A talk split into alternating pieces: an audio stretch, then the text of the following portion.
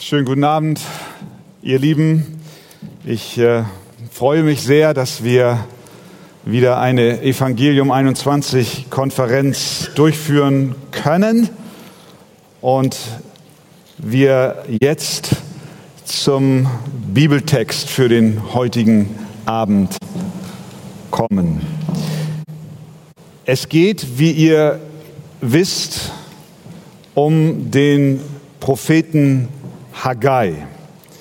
Ähm, ihr könnt euch schon mal auf die Suche machen nach dem Propheten Haggai in eurer Bibel. Ich gebe euch ein bisschen Zeit, aber nicht zu viel Zeit. Zur Textlese lade ich euch ein, dass wir aufstehen. Haggai, Kapitel 1. Wer Schwierigkeiten hat, es zu finden, der kann zu Matthäus gehen und rückwärts blättern. Maleachi, Zachariah. Ja, und dann, dann ist Haggai da. Habt ihr ja? Haggai 1. Im zweiten Jahr des Königs Darius am ersten Tag des sechsten Monats erging das Wort des Herrn durch den Propheten Haggai an Zerubabel, den Sohn Shealtils, den Statthalter von Juda, und an Jeschua, den Sohn Jozadaks, den hohen Priester, folgendermaßen. So spricht der Herr der Herrscher. Dieses Volk sagt, es ist noch nicht die Zeit zu kommen, die Zeit, um das Haus des Herrn zu bauen. Da erging das Wort des Herrn durch den Propheten Haggai folgendermaßen. Ist es aber für euch an der Zeit, in euren getäfelten Häusern zu wohnen, während dieses Haus in Trümmern liegt? Und nun, so spricht der Herr der Herrscher, achtet doch aufmerksam auf eure Wege. Ihr sät viel und bringt wenig ein. Ihr esst und werdet doch nicht satt. Ihr trinkt und habt doch nicht genug. Ihr kleidet euch und werdet doch nicht warm. Und wer einen Lohn verdient, der legt ihn in einen durchlöcherten Beutel. So spricht der Herr der Herrscher. Achtet doch aufmerksam auf eure Wege. Geht auf das Bergland und holt Holz und baut das Haus. Dann werde ich Wohlgefallen daran haben und verherrlicht werden, spricht der Herr. Ihr habt viel erwartet, doch siehe, es wurde wenig daraus. Und brachtet ihr es heim, so blies sich es weg. Warum das? So spricht der Herr der Herrscher um meines Hauses willen, das in Trümmern liegt, während jeder von euch eilt, um für sein eigenes Haus zu sorgen. Darum hat der Himmel über euch sein Tau zurückgehalten und die Erde hat ihren Ertrag zurückgehalten und ich habe die Dürre gerufen über das Land und über die Berge, über Korn, Most und Öl und über alles, was der Erdboden hervorbringt, auch über Menschen und Vieh und über alle Arbeit der Hände. Da hörten Zerubabel, der Sohn Shealtils und Jeschua, der Sohn Jozadaks, der Hohepriester und der ganze Überrest des Volkes auf die Stimme des Herrn ihres Gottes und auf die Worte des Propheten Haggai, weil der Herr ihr Gott ihn gesandt hatte und das Volk fürchtete sich vor dem Herrn. Da sprach Haggai, der Bote des Herrn, im Auftrag des Herrn zum Volk, ich bin mit euch, spricht der Herr. Und der Herr erweckte den Geist Zerubabels, des Sohnes Shealtils, des Statthalters von Juda, und den Geist Jeschuas, des Sohnes Jozadaks, des hohen Priesters, und den Geist des ganzen Überrestes des Volkes, so dass sie kamen und die Arbeit am Haus des Herrn, der Herrscharen ihres Gottes, in Angriff nahmen. Und zwar am 24. Tag des sechsten Monats im zweiten Jahr des Königs Darius. Amen. Nehmt gerne Platz und haltet eure Bibeln offen. Was äh, war damals geschehen? Im Jahr 538 vor Christus verfasste der persische König Kyros ein Dekret, und dieser Erlass erlaubte den im Exil lebenden Juden in Babylon zurückzukehren in ihre Heimat, nach Jerusalem. Etwa 43.000 Juden machten sich daraufhin auf den Weg, ließen Babylon zurück und gingen unter der Leitung des Statthalters Zerubabel und des Hohenpriesters Jeschua auf dem Weg zurück in ihr Land. Kaum angekommen, begannen sie mit der Arbeit am zerstörten Tempel. Sie fingen an, ihn wieder aufzubauen.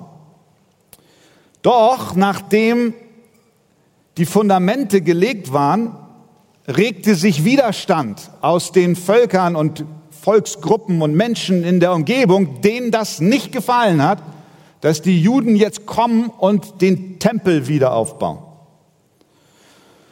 Und der Widerstand führte dazu, dass sie ihre Arbeit liegen ließen etwa 15 Jahre vielleicht, 16 Jahre, wir wissen es nicht genau. Auf jeden Fall jahrelang ruhte der Wiederaufbau. Bis ins Jahr 520, in dem wir uns jetzt hier befinden, als nämlich Haggai, der Prophet Gottes von Gott gesandt, diese Worte predigt. Nun, wir fragen uns, äh, was passiert, wenn in einer Stadt eine Ruine ist, die schon jahrelang und wenn wir noch weiter zurückrechnen, jahrzehntelang sich dort befindet. In Hamburg haben wir eine Ruine. Wer noch ein bisschen länger bleiben will, in der wunderschönen Stadt an der Elbe, den lade ich ein am Sonntag nach dem Gottesdienst hier. Kannst du mal in die Innenstadt fahren, da siehst du die Nikolaikirche. Vielleicht haben, die, haben einige von euch die schon gesehen. Eine Ruine. Ich kenne die Ruine, seitdem ich lebe. Ich vermute, mein Vater kennt diese Kirche. Ja, nee, ich weiß, mein Vater, 43 geboren, ich glaube 44 war das Ding zerbombt, ganze Generationen kennen diesen Bau nur als Ruine. Was passiert, wenn man diese Ruine dort sieht? Man gewöhnt sich dran. Als Einwohner Hamburgs weiß man, die Nikolaikirche ist eine Ruine. In Deutschland haben wir etwa 25.000 Burgen. 20 Prozent von ihnen sind nur noch intakt. 40 Prozent sind Ruinen und weitere 40 Prozent sind gar nicht mehr vorhanden, nur noch als Bodendenkmal zu sehen. Burgruinen sind für uns total normal. Besonders wenn ihr da aus dem Rhein-Main-Gebiet kommt und da, wo der gute Wein wächst und da sind diese Ruinen. Leute fahren hin, sie wandern hoch und man gewöhnt sich dran. Und man merkt gar nicht, weil man sich so sehr dran gewöhnt hat, dass Ruinen nicht normal sind. Denn als sie gebaut wurden, die Burgen und die Kirchen und all die anderen Gebäuden, hat niemand daran gedacht, eine Ruine herstellen zu wollen, sondern man wollte eine Unterkunft bauen, ein Haus Gottes oder ein Unterschlupf für, für irgendeinen Fürsten. Burgruinen, überhaupt Ruinen sind nicht der Normalzustand und dennoch gewöhnt man sich dran. Über die Jahre haben sich dann wohl auch die Menschen in Jerusalem, die wieder zurückgekehrten und die, die da sowieso schon wohnten, damit abgegeben, dass der Tempel eine Ruine war. Sie fingen zwar an, wieder aufzubauen, aber dann kam Widerstand und dann gingen sie wieder in ihren normalen Trott über. Das Unnormale wurde ein Stück weit zur Normalität. Sie gingen ihrem Tagewerk nach, sie kümmerten sich um ihre Häuser, wie der Text sagt, die vertefelt waren. Sie wirtschafteten, sie ließen den Tempel Tempel sein. Dabei ist ja der Tempel das sichtbare Zeichen der Gegenwart Gottes. Das Haus, in dem der Herr in alttestamentlicher Zeit wohnte. Doch das trat für sie in den Hintergrund.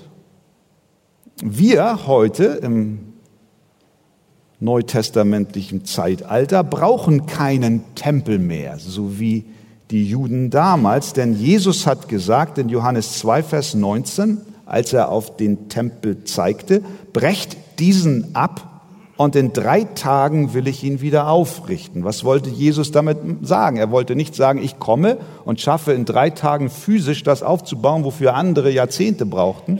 Nein, er wollte damit zum Ausdruck bringen, dass nicht mehr der Tempel nötig ist für die Gegenwart Gottes, sondern dass in Christus die Funktion des Tempels Erfüllung gefunden haben. Jesus ist jetzt selber Repräsentant der Gegenwart Gottes. Dann ist Jesus in den Himmel gefahren und nicht mehr leibhaftig unter uns.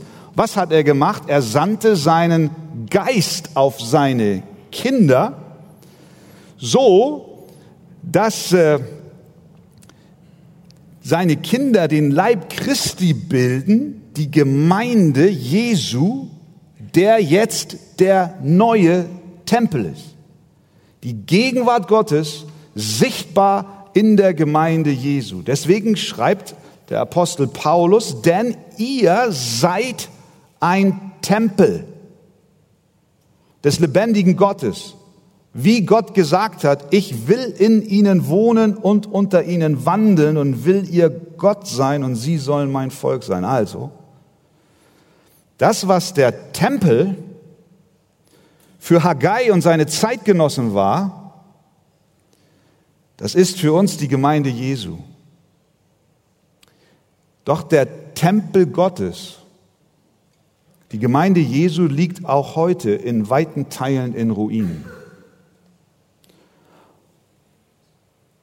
Und manchmal denken wir, das ist normal,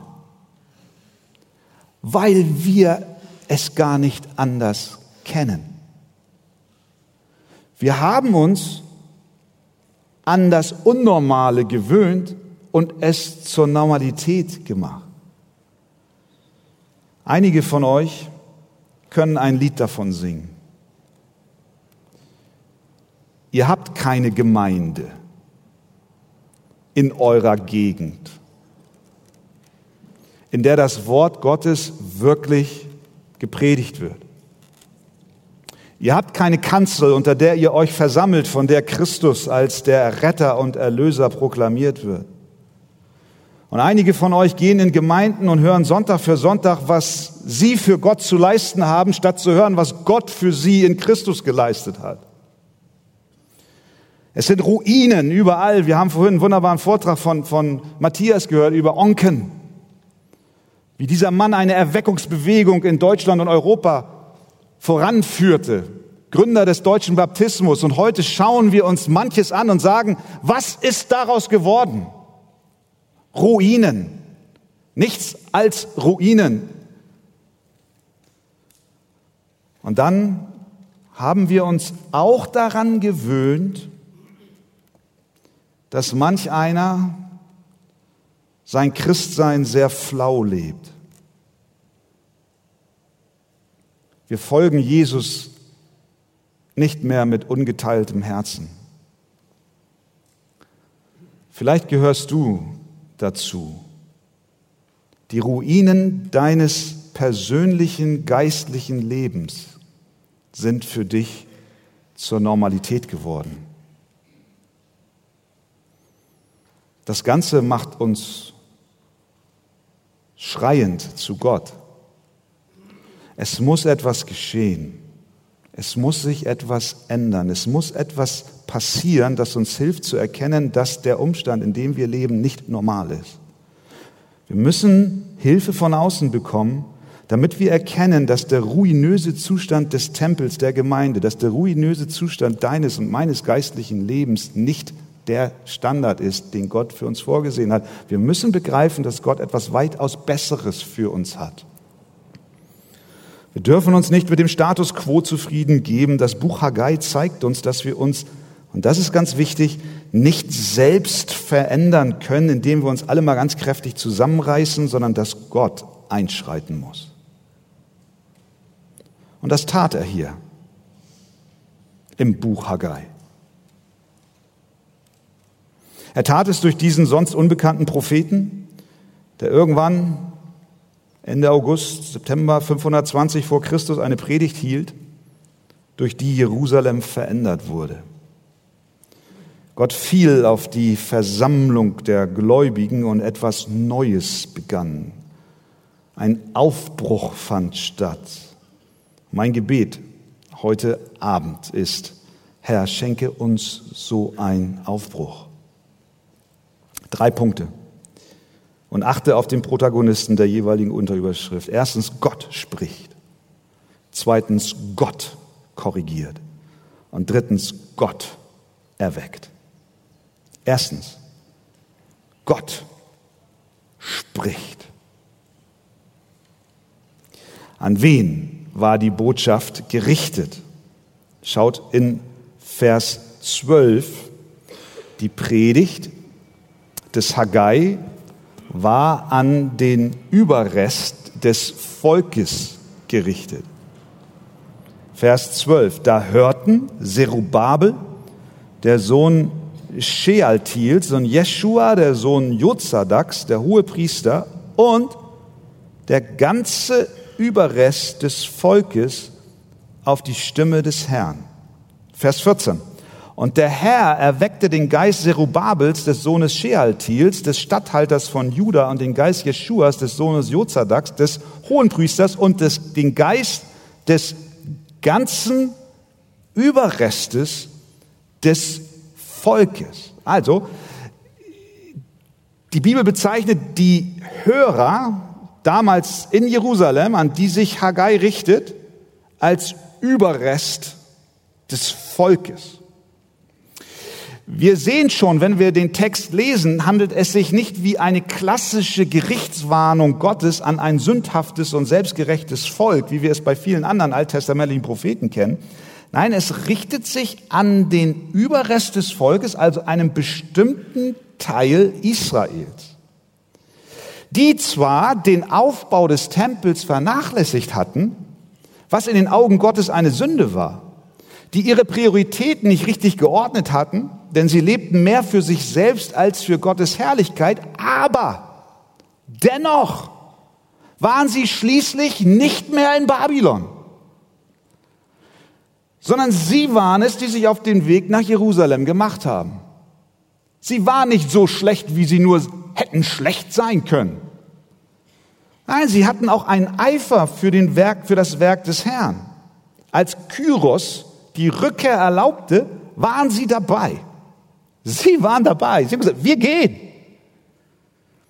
Die, die meisten Juden blieben im Exil, die blieben in Babylon, die hatten sich dort teilweise ansehnliche Existenzen aufgebaut, auch einen gewissen Luxus und Sicherheit erworben. Aber diese hier, die gingen freiwillig zurück, zurück in eine zerstörte Stadt. Sie waren ein Überrest.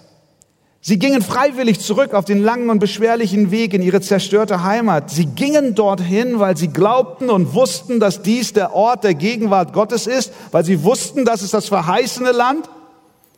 Und sie sahen dort eine Zukunft. Sie gingen im Glauben und im Vertrauen. Dort angekommen, mussten sie sich eine Existenz aufbauen. Da war ja nicht viel. Sie mussten Schulen aufbauen, einen Handel aufbauen, Landwirtschaft betreiben, Häuser bauen. Und sie bauten auch am Tempel. Unbedingt wollten sie wieder den Tempel aufgebaut sehen. Sie gaben sogar ein großes Opfer. Esra 2, Paralleltext, ganz wichtig für das Buch Haggai. 2,69 wird beschrieben, wie sie Gelder zusammenlegten, sammelten, um den Tempel wieder aufzubauen. Und zwar gaben sie, Esra 2, Vers 69, nach ihrem Vermögen für den Bauschatz 61.000 Golddareiken und 5.000 Silberminen und 100 Priestergewänder. Ein Kommentar sagt, das muss ein Wert von mehreren Millionen Euro gewesen sein. Sehen wir den Eifer.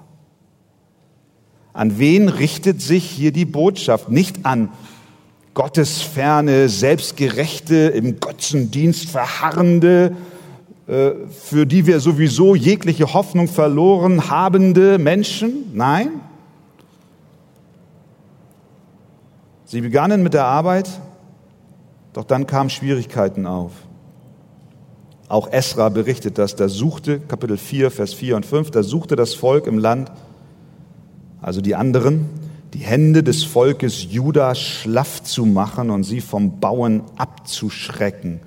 Und sie warben Ratgeber gegen sie an, um ihr Vorhaben zu verhindern. Meine Frage heute Abend. Wie viele von uns zählen zu dieser Gruppe des Überrestes. Du hast auch die Gnade Gottes in deinem Leben erlebt. Da war der Tag, als Gott durch seinen Heiligen Geist deinen Geist erweckte. Und du im Vertrauen auf Christus ihm dein Leben anvertraut hast. Damals, weißt du noch, da hast du dich abgewandt von Babylon, von den Schätzen dieser Welt, von den Machenschaften dieser Welt, von der Sünde, die dich verstrickt hat Du hast gesagt, Herr, ich glaube dir, ich vertraue dir, weil du hast meine Augen geöffnet und ich gehe mit dir.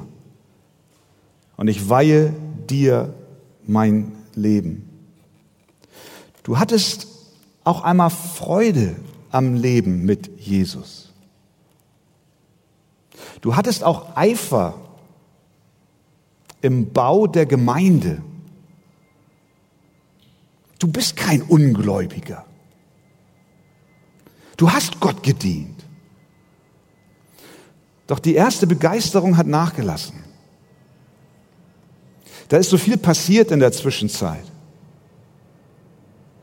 Du hast jetzt einen Job, eine Freundin, einen Mann, der kostet Zeit. Kinder. Du sagst, weißt du, Corona hat mich ausgeschaltet. Der ganze Stress in der Kirche. Pff. Sollen die doch zusehen, wie sie fertig werden. Du bist frustriert über die Gemeindeleitung, nicht einverstanden mit ihren Entscheidungen. Sie haben es dir nicht recht gemacht. Du hast dich zurückgezogen. Nein, du, du bist kein Ungläubiger. Nein, tief in deinem Herzen liebst du Jesus. Aber der Widerstand, der Zahn der Zeit haben dich müde gemacht. Das Wort des Herrn durch Haggai ist für dich heute Abend. Gott fragt dich, Kind, wie steht es um mein Haus? Wie steht es um mein Werk in deinem Leben? Wie steht es um meinem Namen in deiner Gemeinde, in deiner Nachbarschaft, in deiner Stadt, in deinem Land. Kind, wie steht es um mich? Wir sehen hier erstens, dass Gott redet zu seinen Kindern. Zweitens, Gott korrigiert. Da ist noch jemand. Gott korrigiert. Offensichtlich hatten die Menschen nicht nur aufgehört, am Tempel zu bauen, sondern sie hatten auch Ausreden dafür. Genau wie wir. Mit ihren Ausreden wollten sie ihre Schuld verbergen. Ausreden sind Zeichen von vorhandenem Fehlverhalten. Doch Gott korrigiert sein Volk, indem er hier jetzt sagt in Vers 5, achtet doch aufmerksam auf eure Wege. Und er hilft ihnen dabei, indem er vor Augen führt, wie hohl und leer ihre Ausreden in Wirklichkeit waren. Vers 2. Dieses Volk sagt, es ist noch nicht die Zeit zu kommen, die Zeit, um das Haus des Herrn zu bauen. Mit anderen Worten, sie sind lethargisch, geistlich lethargisch. Sie sagen, wir haben keinen Drang am Bau des Tempels mitzuwirken und dabei ignorieren sie eine fundamentale Wahrheit, nämlich dass es Gottes Wunsch ist, dass sie am Haus des Herrn arbeiten. Denn er sagt in Vers 8, geht auf das Bergland und holt Holz und baut das Haus. Dann werde ich Wohlgefallen daran haben und verherrlicht werden, spricht der Herr. Mit ihrer Nachlässigkeit geben sie eigentlich zum Ausdruck, Herr, dein Wohlgefallen und deine Herrlichkeit ist mir nicht wirklich wichtig. Es ist noch nicht die Zeit. Und darin sind wir, glaube ich, alle gut, zu sagen, es ist noch nicht so weit. Es ist noch nicht so weit, Herr, dir uneingeschränkt zu folgen, zu gehorchen. Und immer wenn wir sowas sagen, dann finden wir auch gute Gründe, warum es noch nicht so weit ist. Wir finden immer Argumente. Bevor Augustinus Christ wurde, sprach er sein berühmtes Gebet, der ein oder andere kennt es. Herr, und er war ja ein richtiger Draufgänger. Herr, gib mir Keuschheit und Enthaltsamkeit, aber jetzt noch nicht. Jetzt noch nicht. Es ist noch nicht an der Zeit. So ist es auch in unserem Leben. Wir würden niemals unsere Gefolgschaft zu Gott leugnen. Wir würden nicht abstreiten, dass ein Leben im Gehorsam Segen bringt und doch schieben wir die Nachfolge und Dienst hin und wieder weg von uns und sagen später Herr, ich habe noch anderes zu tun. Augustinus hat sein Gebet später wie folgt kommentiert, als er nämlich betete, Herr, gib mir Keuschheit und Enthaltsamkeit, aber jetzt noch nicht, sagte er dann, denn ich hatte Sorge, dass du mich zu schnell erhörst. Ich frage mich, ob du vielleicht auch an diesem Punkt stehst. Du hast nichts dagegen, dass Gott irgendwann in dein Leben eintritt, etwas verändert, aber dein Herz sagt, Herr, noch nicht. Es ist noch nicht so weit. Und wenn wir sowas sagen, dann sagen wir eigentlich nichts anderes als äh, niemals. Herr, ich will das gar nicht. Ist nur netter ausgedrückt. Gottes Antwort auf diese Haltung ist herausfordernd. Er spricht hier einmal von den getäfelten Häusern, Vers 4. Ist es aber für euch an der Zeit, in euren getäfelten Häusern zu wohnen, während dieses Haus in Trümmern liegt? Also mit anderen Worten, das ist entlarvend. Ihr bastelt an euren Vorgärten und zimmert euch Holz an die Wände und macht es euch schön. Dafür habt ihr Zeit und ihr mäht den Rasen und gießt die Blumen. Aber für mein Haus habt ihr keine Zeit. Gott klagt an, dass sie viel Zeit für sich selbst, aber wenig für Gott haben. Sie hatten inzwischen Geld für ihren Komfort bereitgestellt, aber nicht genug, um den Dienst am Haus des Herrn zu tun. Und was Gott ihnen noch vor die Augen malte, war, dass sie dabei waren, anderes vor Gott zu stellen, was ihnen aber dann eine tiefe Leere besorgte. Ich glaube, dies, worüber wir jetzt reden, ist eines der prägnantesten Textstellen in der Bibel, die die Nichtigkeit von Materialismus uns vor Augen malen. Vers 5. Und nun, so spricht der Herr der Herrscher, Achtet doch aufmerksam auf eure Wege. Ihr sät viel und bringt wenig ein. Ihr esst und werdet doch nicht satt. Ihr trinkt und habt doch nicht genug. Ihr kleidet euch und werdet doch nicht warm. Und wer einen Lohn verdient, der legt ihn in einen durchlöcherten Beutel. Gott beschreibt hier die Aktivität der Menschen.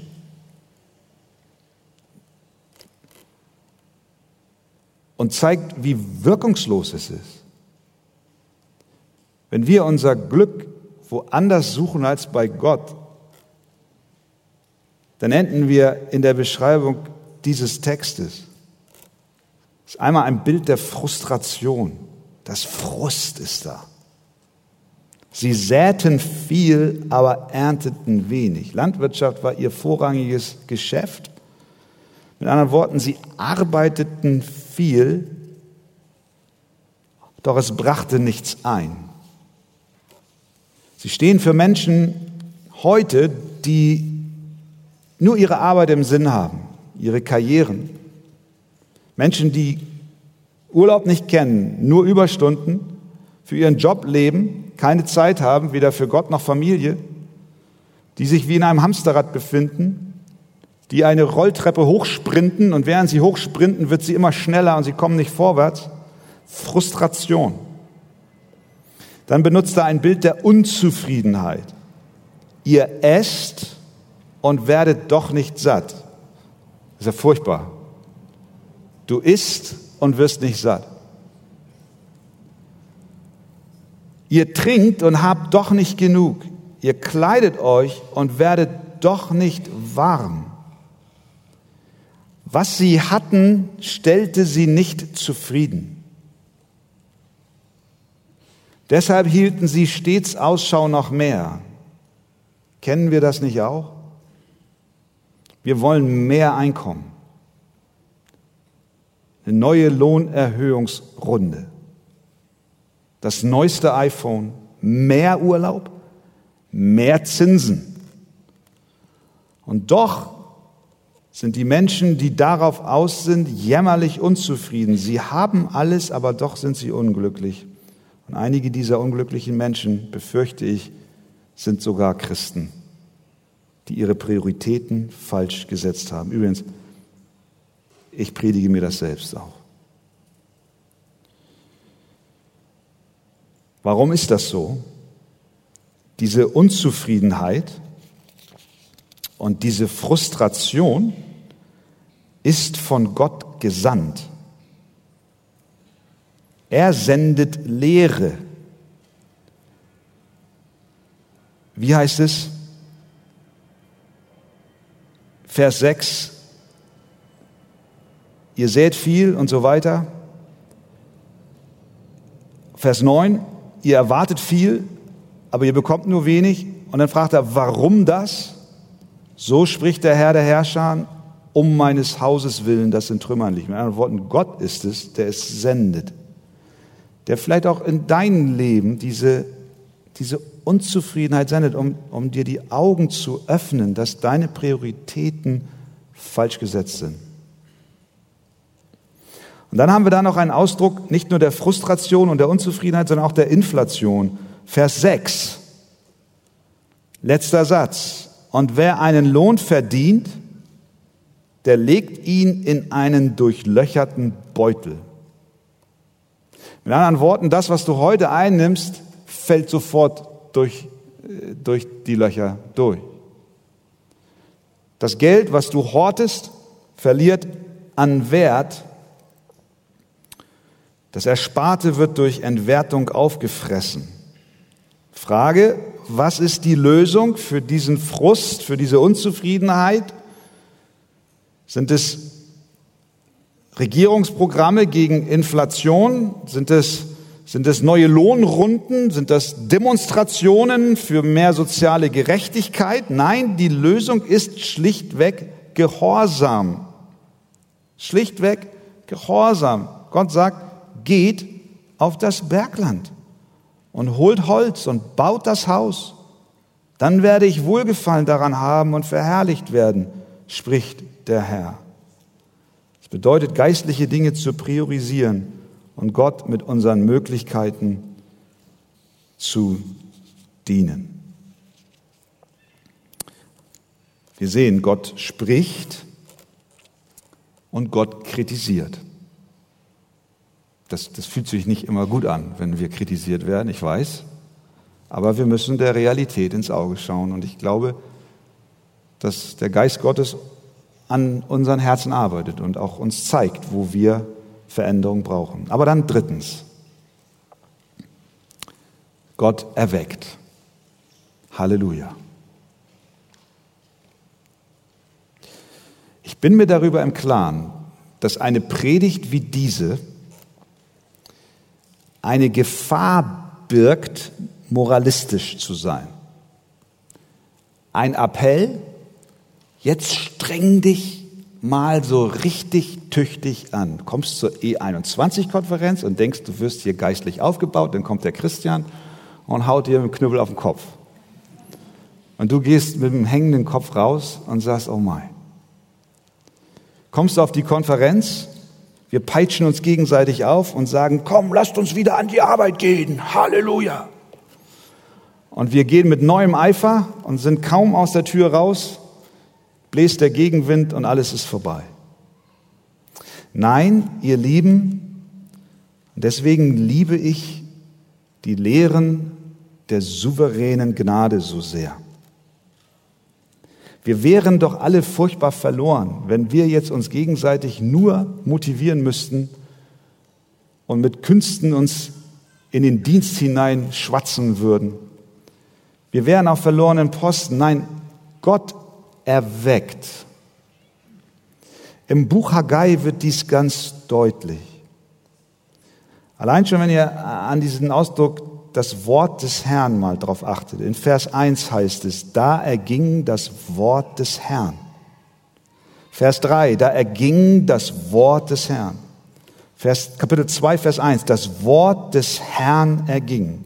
Kapitel 2, Vers 10, das Wort des Herrn erging. Kapitel 2, Vers 20, das Wort des Herrn erging. Paulus schreibt in Thessalonicher, denn unser Evangelium ist nicht nur im Wort zu euch gekommen, sondern auch in Kraft.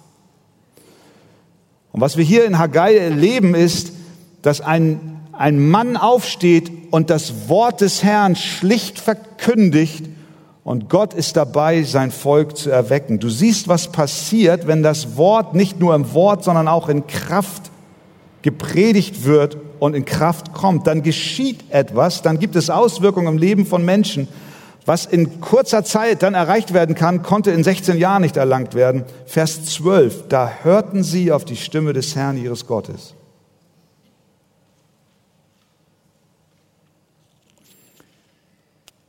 Die Stimme, die sie hörten, ist die Stimme Gottes. Vers 14, und der Herr erweckte den Geist Zerubabels und er weckte den Geist Jeschuas.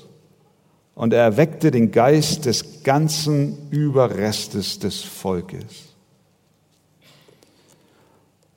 Liebe Geschwister, wollen wir nicht darum beten, dass Gott Erweckung schenkt? Wollen wir nicht darum beten, dass Gott die Arbeit an seiner Gemeinde die in Teilen in Ruinen in unserer Zeit liegt, wieder aufnimmt? Möchtest du nicht auch persönlich beten, Herr, erwecke mein Herz wieder ganz neu?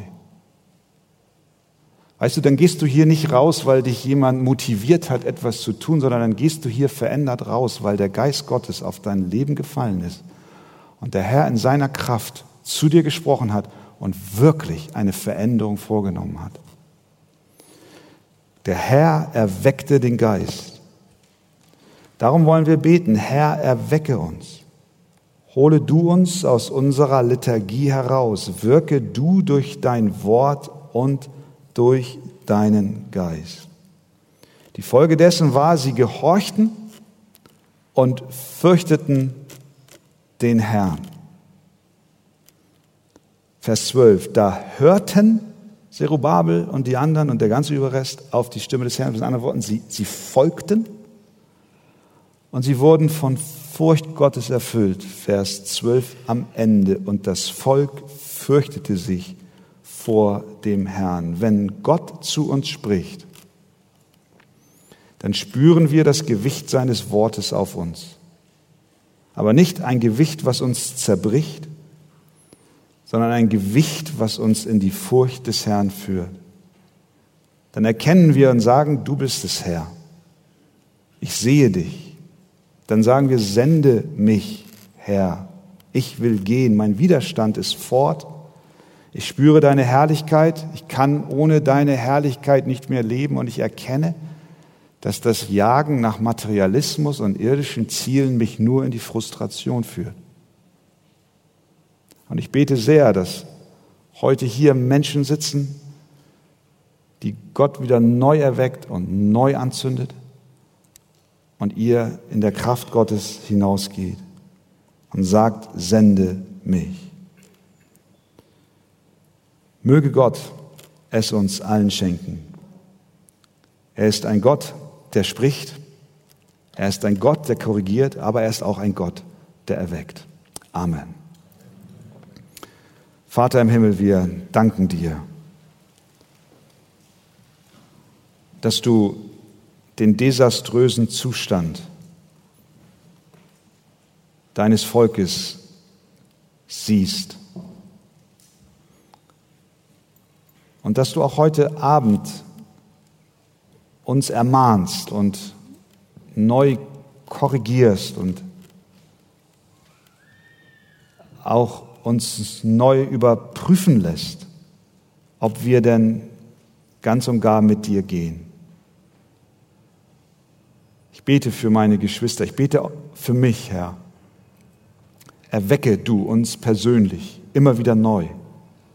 Sende uns deinen Geist Erwecke unseren Geist. Gib uns Erkenntnis und gib uns Eifer für die Arbeit im Reich Gottes. Und wir beten in diesem Zusammenhang auch für Gemeinden. Du siehst, wie groß die Not ist und wie viele auch von uns hier versammelt sind und in ihrem Herzen ausrufen, Herr, Schenk auch in meiner Gegend eine Gemeinde, in der dein Wort verkündigt wird. Und so bitten wir, suche du unser Land heim, suche, suche du Europa heim. Sende deinen Geist, schenk Erweckung, geistlichen Aufbruch, Herr. Schenke Menschen, die dein Wort verkünden. Und hilf uns, dass wir nicht Programme nachlaufen, sondern uns ausstrecken nach dir und deinem Geist. Denn nur dann wird nachhaltige Veränderung möglich sein. Wir loben dich wir preisen dich, wir danken dir für deine Liebe, die uns auch manchmal zurechtbringt und korrigiert. Mögen wir gestärkt sein in dem Wissen, du erwächst, du schenkst Kraft und du rufst auch uns zu, fürchtet euch nicht. Ja, so wie du dem Volk damals zugerufen hast, der Herr ist mit euch. Ich bin mit euch, spricht der Herr. Hilf uns, dass wir daran festhalten. Amen.